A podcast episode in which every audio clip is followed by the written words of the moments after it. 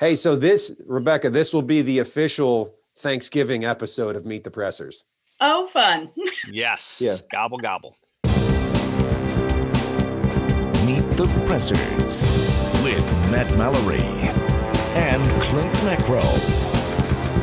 Brought to you by Public Safety and Education and the Trigger Pressers Union. And now, your hosts.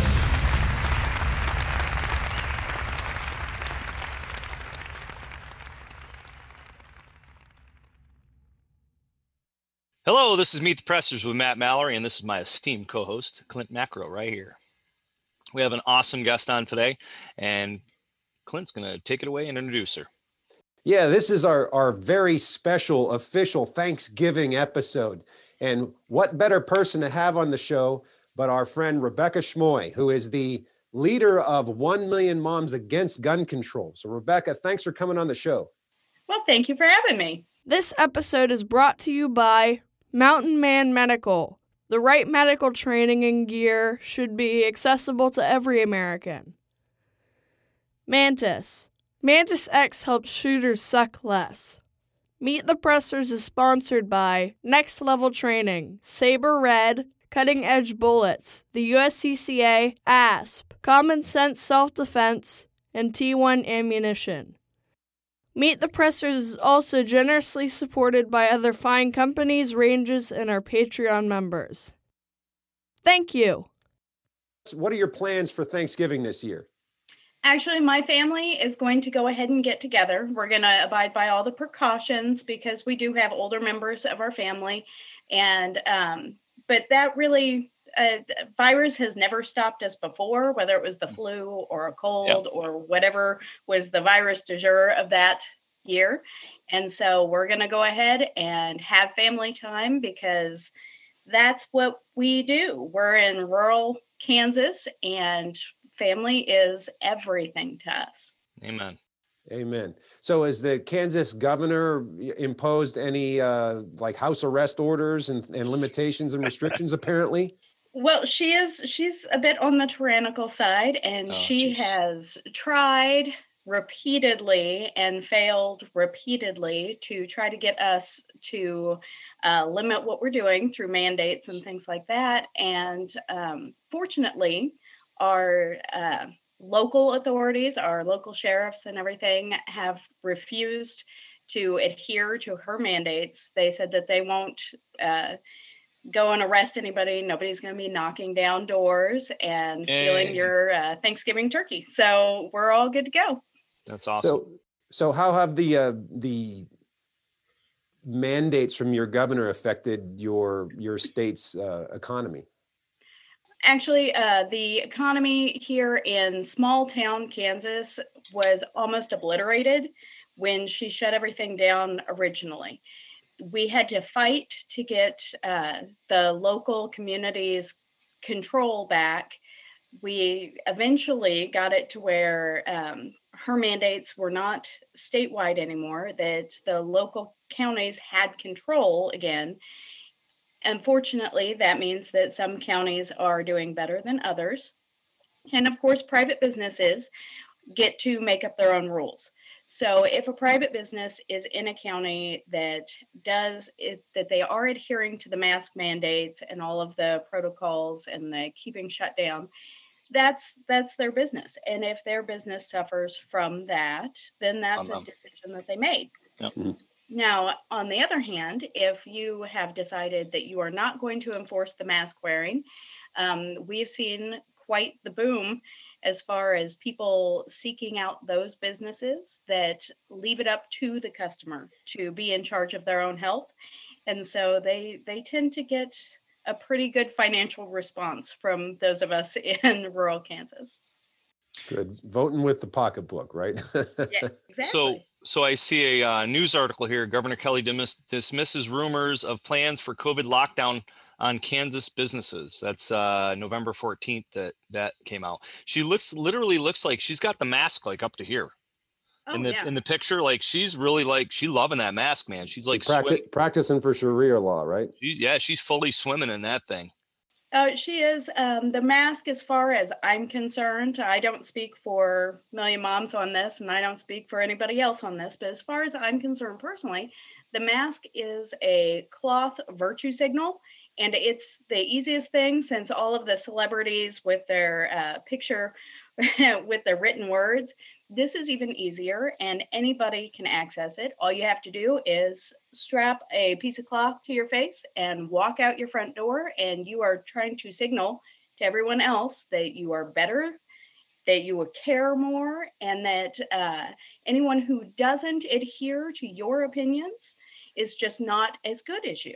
And so it's it's the easiest virtue signal that we've faced so far, and it's going to be really hard to get past that because people have learned how easy this is. Yeah. So it's going to be interesting, and unfortunately, Governor Kelly is going home on it. It's like wearing pants, you know. If you don't wear pants, you get in trouble. You know, that's kind of we're going we're going forward in, in that. You know? I, I think it's a test run to see exactly how far they can take it. And they can use mm. the data on this. There's tons of data. We can look at different laws, laws that were adhered to, laws that were not laws, they were edicts. What did people pay attention to? Yep. How did the will of the politicians actually affect the lives of the of the citizens? And this will help them later on. I say them, folks that are looking to be kind of tyrannical like. government. Mm-hmm. Government Yeah, came- most certainly. Yeah, It's it's that uh, litmus test, that matrix that they're putting together. So I had somebody tell me one time. They said uh, the mask is kind of like wearing pants. This gets us going back to pants here. I guess I got a fetish with pants today. But um, if you if you don't have pants on and you pee, you might pee on somebody. If you have pants on and you pee, you pee on yourself, and vice versa. And then they're like, so it's the same with a mask. If you have a mask on, right? I don't know. I, I that that's probably the closest thing I could think to be maybe reasonable or common sense. I don't. I mean, Well, I mean, you know, that that that argument loses water when you look at the efficacy of the actual mask itself. Like things still get through it. Like Mhm. if you've ever wore a mask and did drywall, like a lot of stuff still gets in there. You know, now there certainly may be masks that are that are kind of we'll say bulletproof for lack of a better term. Stuff But like that. but someone taking an old t-shirt sleeve and putting rubber bands to it is not going to to stop someone from potentially getting a disease from another person, provided that they're inside like two arms reach proximity. Or we'll bring it back to gun training, right? Yeah. You know, so the biggest things people can do if is I, you know, I get the social distancing. It's not actually social, it's very antisocial. But the physical distancing does that makes some sense. You know, when when you come to someone now, it's like you go like, are, are you a shaker? Are you a bumper? Are you an elbow person? Or do we just kind of bow like the Japanese, Yeah, right? So you know, Or keeping Obama. distance, keeping distance off one of that makes sense. You know, you remember we did an episode uh, on COVID earlier on, and we had uh, we had Grant Gallagher, who's an epidemiologist, and and you know some of the things that we have suggested. You know, of course, I came out with some standards for instructors with COVID. Some of the things that we had suggested are based on on actual science, not just the uh, here's yeah here it's based on actual science not just the edicts of someone pretending to be somebody else meaning like our secretary of health in pennsylvania someone actually accused me of being a science denier and i said yeah but you're going to tell me that and you're going to pretend that our secretary of health is a female hmm talk about science denier right i went Isn't off in a rabbit hole there i chased the rabbit Oh, that's interesting. though. That's a good point. It's for what's benefits them, just like the election. You know, you've got, in, in one sense, they're like, oh, Hillary won, Hillary won, the ri- election's rigged, people cheated. And then it happens now when we have mail in votes, which we didn't back with when Hillary and, and Trump ran. And now they're like, oh, no, it's, it was the most fairest election ever. It's the most secure election ever. Huh? Yeah. No- Lose your job, buddy. here. Yeah. Pay no attention to the man behind the curtain. I like the Kansas reference there. Good Kansas. That's reference. right. See, now you think we're a lot more clever than we are. that just kind of happened. I just happened. I was But, you know- trying to give credit. well, I appreciate that. Uh, the New York reference too. Did you know uh, Frank L. Baum here in Ca- uh, Cazenovia, New York? Oh, really? Are you you're like 10 miles away from his birth homestead or something? Yep, um, 15. But yeah, about that. You're 15 miles away from a lot of homesteads. Yeah, there's a lot of stuff around here. Yeah. yeah. Yeah, Hillary or uh, Hillary, Harriet Tubman. Two definitely different people there. True, very true. Yeah. Very true. Yeah. So, uh, what's what's the status of of Kansas when it came to the election here? Everything certified, and is there any? But is there any controversy, or is there anything going on with the election in Kansas? really there's no controversy um, so long as you are a constitutional conservative republican um, we actually did quite well uh, as far as securing seats. We already had a supermajority in our legislature so that um, if the governor decided to do something that is against our constitution whether it's federal or kansas we could override with a veto and so we actually picked up more seats. Uh, right now in Kansas, we have 87 of the 125 House seats, and we have 29 of the 40 Senate seats.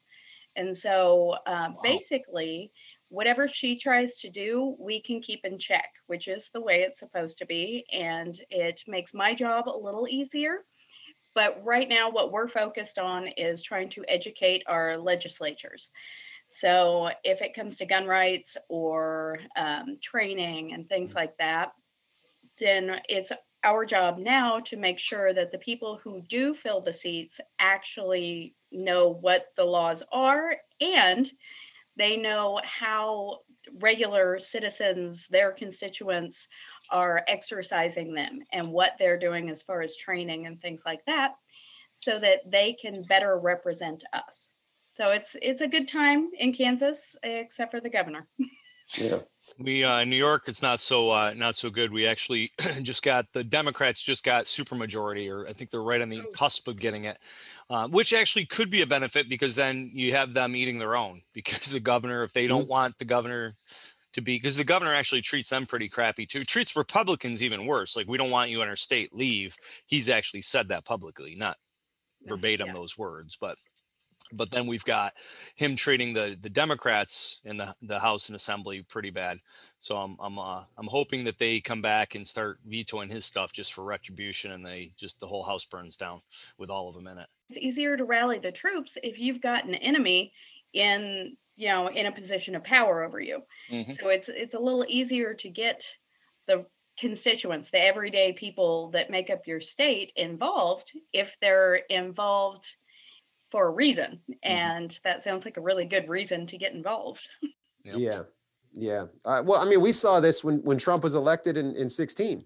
Yeah. You know, people were very politic. Well, I think pretty darn politically active prior to that in the gun world. And then when Trump won, there was like a, a sigh of relief, and a lot of people kind of got we call it Trump apathy, right? I mean, I, I Yeah. I'm sure you saw this, Matt. My my enrollments in classes went down a little bit. Gun sales went down a little bit. Getting people to show up for pro 2A rallies and stuff like that went down a little bit. Mhm. So, um, yeah, I mean, there is something to be said. If we have an enemy, then people will will uh, you know rally up a little bit more more uh, in numbers. And then COVID hit, and then COVID hit, and then the riots happened, and things just went through the roof. But I was I was surprised that when uh, when it looked like Biden won, which I still don't fully believe, um, that that You're a, did, you're a math denier, Matt. Uh, I'm sorry, man. I, I'm, you know, I'm in the technology industry. Trust me. I, I, I, I believe that things can be hacked and whatnot. My card got scammed. Somebody, I think they did a, one of those little swipe thingies in the ATM machine, and Oh, yeah. somebody ran up like Oh, a yeah. grand, a grand on my credit card. Anyway, I squirrel. work for a bank in my nine to five. I, I work at a bank, Mm. and every day we see fraud. Every single day. That doesn't mean that every one of our customers is committing fraud. It means that every one of our customers is susceptible Mm. to fraud. Mhm. So, getting people to understand that fraud, whether it's at your local bank or whatever elections, that doesn't mean that everyone is to blame. Mhm. It just means that you have to understand that there are people out there that do this for a living and you need to be aware of it and you need to know how to stop that from happening to you whether it's you personally or in your state or whatever it is so it's it's been interesting watching everybody deny the fact that fraud exists so Dominion Software. yeah. oh Well, I don't know if you guys have been paying attention to current events, but here in Pennsylvania, we've we've had a little bit of controversy with the with the voting count. A little bit. Just a little. Well, one thing that I think people need, one thing people need to recognize is, and you know, this is just something to kind of ruminate over. But if you look at our down ballot candidates, we talk about our our state senators, we talk about our our state assembly people who have who ran pro gun, which generally speaking in this election were Republicans. Uh, now, of course, you know, like I, I've talked about Senator Jim Brewster here in Pennsylvania, who's a who's a Democrat, and he's definitely one of our biggest uh, guns or pro gun supporters. He's got like an A plus rating with Firearms Owners Against Crime. But generally speaking, the pro gun people are Demo- or I'm sorry, Republicans in Pennsylvania, and we did very well with pro gun people down ballot. I mean, very well. We even picked up a few seats in the House and I believe in the Senate. Nice. And with that said, if there was this landslide blue wave that was supposed to happen, Right. why didn't it affect those down ballot candidates? Bingo. Why didn't it? You know, and if you look at those uh, those amazing like three in the morning spike of of uh, Mm, votes that came in sickening. here in Pennsylvania, they affected the uh, presidential campaign and they affected uh, Conor Lamb's campaign, uh, who was running against Sean Parnell, and it also affected the attorney general, who some say the attorney general here in Pennsylvania is the guy that's going to run for governor after Wolf is out in two years. Interesting, very interesting. So Yeah. you know, whatever that's worth. Those of you with a brain, you know, look into it yourself. And, and If I only had a brain. Again, Kansas. That's right. See, you did it again, Matt. I You're- know. You're, really about the odds today. yeah. I'm you're- on it you're really today, guys. funny. So a, a lot of our viewers may or may not know One Million Moms Against Gun Control. Could you go ahead and just kind of tell us the story of how you became involved with that organization and and what its mission is? All right. Um, really, after Sandy Hook hit, and everybody was devastated, and it, it was just such a surreal experience. And then the anti-rights moms came on scene. Uh, the Nagtivist mommies in their red shirts, Shannon Watts led, Bloomberg funded, came out and said that they spoke for all mothers. And then there were moms like myself across the nation who realized no, you don't speak for me. I believe that my kids are safest when I can actively keep them safe. Mhm. And so I went looking for other moms, such as myself, who actually understood what gun safety is. And uh, I found, I stumbled upon the group 1 Million Moms Against Gun Control on Facebook. And so I started reading and started kind of getting to know the ladies that were involved. And uh, the lady that actually founded the group is Heather Marchese. And she has since uh, had some other life events happen, and she has stepped aside. And Mary Callison and I have kind of picked up the reins and been running it for several years. And what the mission of 1 Million Moms Against Gun Control is, is that we try to be um, kind of the middleman liaison between people who need help, they need direction, whether it's for training or what the laws are in their state, or if they don't like the laws, how to go about changing those and who to contact. And um, we pair them up with the people who we built relationships with, established kind of a network of in every state. Uh, we can usually get it down to within um, a couple counties from where the person is that needs the training, and we can find them somewhere, someone who has been vetted by people that we know and trust, that we can get them in and get them what they need. As far as getting people actively involved. We try our best to educate and engage with uh, women to let them know that they're not alone in their thinking of, I need to be able to protect myself, I need to be able to protect my kids.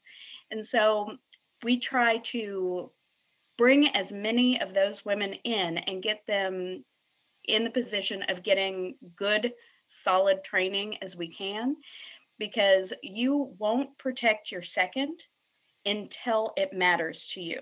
Mhm. And so, in order to get more people involved in protecting their rights, it's kind of our mission to let them know that they have rights to begin with and then get them actively involved in exercising them.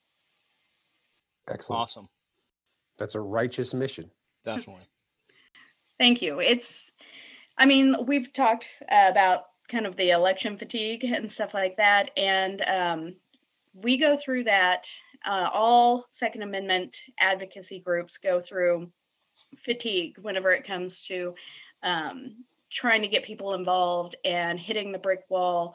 And so Mary and I have been active and daily setting people up with with opportunities for education for a number of years now for i think we're going on eight years of doing this daily just volunteering our time and our own money and resources and we are happy to do it. And it's even with the little lags in motivation from time to time we always talk to each other and talk to the other second amendment advocates out there and realize okay this is this is important. This isn't about us. It's not about today. This is about leaving our kids and our kids kids Mhm. The rights that we enjoy and it's about regaining rights in some states and it's about retaining rights in others and so we just rally ourselves and rally with our other second amendment friends and get back to work Yeah, but you know what's you know what sucks? Come turkey season, when I'm on the other side of this hillside trying to uh, harvest one of these animals, they'll Not be wanna be nowhere in around sight. that.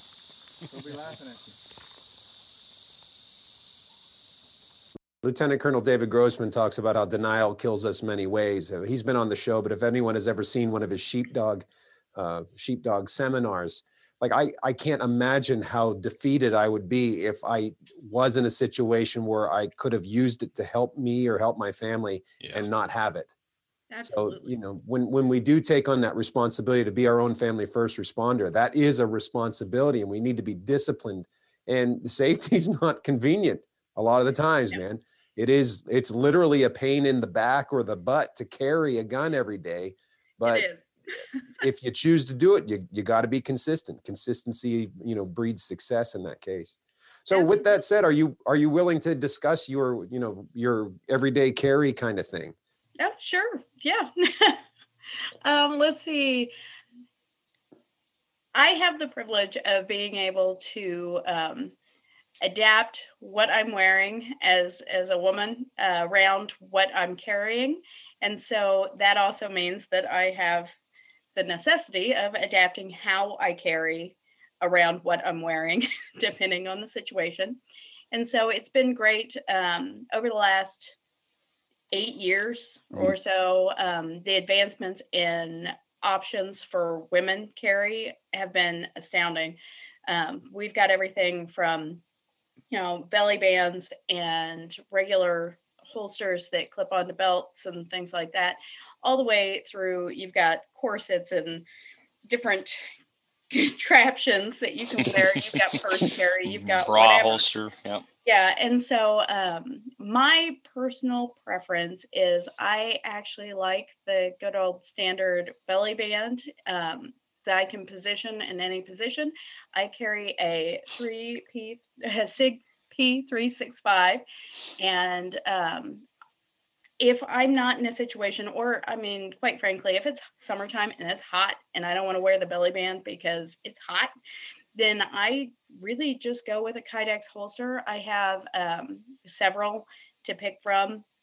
Um, I was just at an event where we got these, uh, it's uh, brand Eclipse holsters, and it's been phenomenal for whatever I've used that one. And I, I carry as often and as religiously as I can. So it's just become part of the getting ready process for me and my kids since i've always lived this way um, even before sandy hook guns were just part of our daily life and so as my kids have grown up they have learned um, just like you train them how to cross the street, just like you train them not to touch a stove, just like you train them who is appropriate to talk to in public and you know who to just kind of avoid. Stranger you know, danger. then I also trained my kids that when they come up and they grab a hold of mom or they give me a hug in public or something, that they don't react to what I'm carrying, uh, wherever it is that I'm carrying. And so uh, my kids, we would practice at home, they would run up and they would give me a hug and they would purposefully put their hand on where I was carrying so that they could get used to that so that when we were in public, if they ran over and grabbed a hold of me or something, then they wouldn't go, "Oh, oh, what's that?" or "Oh, you're carrying," or something like that. Mhm. It was really important to me that being concealed actually means concealed. Concealed. Yep. And so I didn't need them to be inadvertently and accidentally giving away the fact that I was prepared to protect us. Right. And so it was just it's been an adventure and it's it's been a lot of training, but that's life in general when you're a mom. You're constantly training your kids on something. Mhm. That was just part of it. It's funny. Yeah. The other day, our uh, our daughter knew she's four. She'll be five next month. Uh, she knew her left from her right. My wife goes, "How the heck you? How how did you? I didn't teach you that. How do you know your left from your right?" And Daddy taught me. You know, and, and we're just outside, and I'm just like, "Okay, go to your left." And she starts go, and I'm like, "Nope, your other left." She goes that way, and, and then eventually she just, you know, she just, "Hey, look to your left," and she'd start looking to her left. Yep. Just knew it. I didn't have to teach her the, you know, L means left kind of thing. I, I still have to use that myself sometimes. I, I have to. I've seen you do it. I m- all my kids right they're all dominant right-handed and so we in our house I just said you write with your right the one that's left is left and so that they always think about what their dominant hand is whenever Mhm. they're trying to figure out their right from their left Yeah, it's interesting. You talked about how the kids like they they know where the gear is when they give you a hug. My son would hit his head on my mag pouches when he'd run up and give me a hug, right and and so now I mean he's he's almost as tall as I am now, but when he hugs me, he kind of pulls his body away and kind of hugs Yep. this way because he knows I always have have something on me. Uh, but yeah, I mean training kids. A lot of a lot of uh, adults, a lot of parents are really not sure how to breach the subject of personal defense and of course carrying the hardware and stuff with their kids. But i think the, the key is to get them involved and take away the taboo and talk about it. I had an article come out on personal defense network about things that i did with augie my son on how to make him that next generation first responder and and talk about the, the predator behavior and the unpleasant things that we want our kids to avoid but we'd be setting them up for a fail if we didn't breach that somehow so if folks want to check that article out, it's on my library page uh, on Trigger Pressers Union, where they can see it on Personal Defense Network. It's not like this is how you should train your kid, but it's some things that I had done that seemed to work real well for me. But I think we need to be very open and upfront with that with with our children, and not make it this thing like, oh, don't touch that, because if you do that, they're most likely going to want to touch it and and see it. Whereas if we kind of remove that stigma, That's And- a part of just life, uh, they're going to be more apt to get the education and not get the fear. that's a boy altogether, right? Don't touch this. They walk out of the room. It's like, right. absolutely So, so that brings a good point. When we talk about the NRAs, uh, don't touch, leave the area, tell a responsible adult, right? Um, I always like to take it to the next step, and I know you do t- too as well, Clint. Take it to a next step and tell them, you know, muzzle, trigger discipline, teach them about guns, safety, because the analogy I'll use with my students is you can tell your kids not to touch it, and they may or they may not, but you can't control your kids' friends and whether Mhm. they Yeah. touch a gun or not. So if your kid's friend picks up a gun and points it at your kid and has a finger on their finger on the trigger, you want your kid to know that that could kill them, and they should probably step to the side and say, "Don't point that at me." But if they don't know any better, then right, it could be bad. Right. Uh, I talk about that all the time. Um, one of the reasons why I was so adamant about training my own kids and why I work so hard to get people to get their kids in uh, gun safety, firearm safety, even if you don't own guns, Mhm. you're setting your kids up for failure and possibly death if you don't teach them how to be safe with a Mm. gun Very so true. that they can understand if someone's being unsafe around them Well said. we teach them like i said we teach them how not to touch a stove we teach them how to cross a street You Mhm. need to teach them how to be safe and how to keep themselves safe. And that's something that so many parents miss.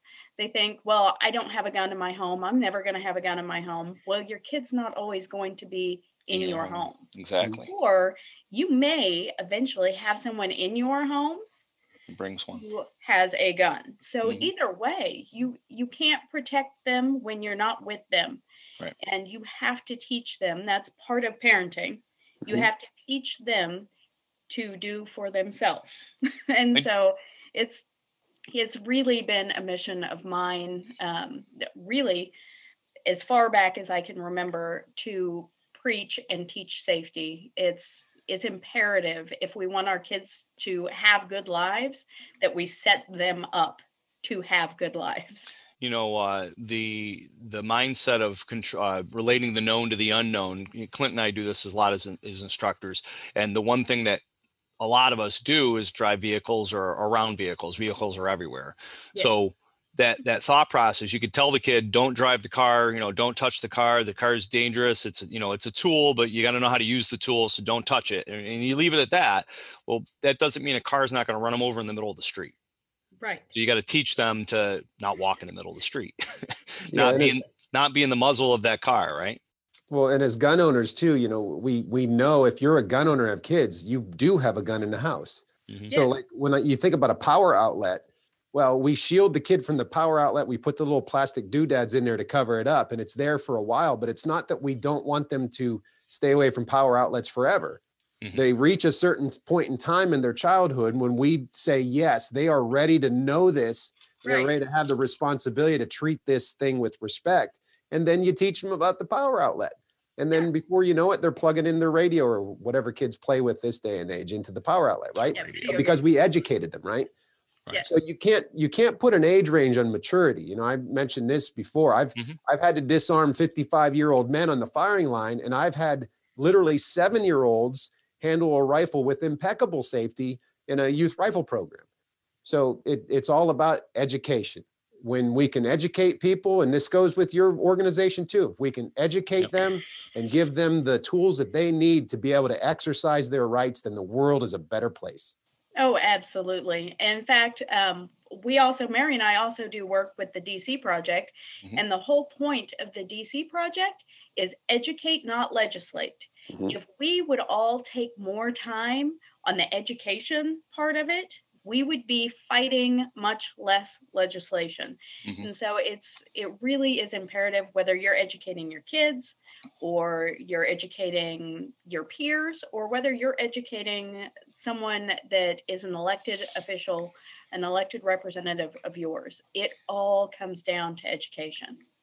So thanks for coming on the show. If you could just tell our viewers how they can get in touch with you or learn more about your organization. Sure. Um, I think we're all diversifying right now. So if it's social media, I, I'm either already on it or I am slowly but surely getting on there. And you can look me up personally with uh, Rebecca Schmoy. And then um, let's see, 1 Million Moms you can find at 1mmagc.org.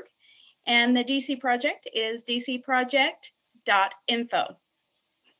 All right, excellent. Well, Awesome having you on. yeah, awesome having you on. And I wish you and your family a wonderful Thanksgiving, and we'll see you next time. Likewise. Thank you. Happy Thanksgiving, guys. There's lots of sponsors that make this show possible, like Mountain Man Medical. Check them out and give them your business.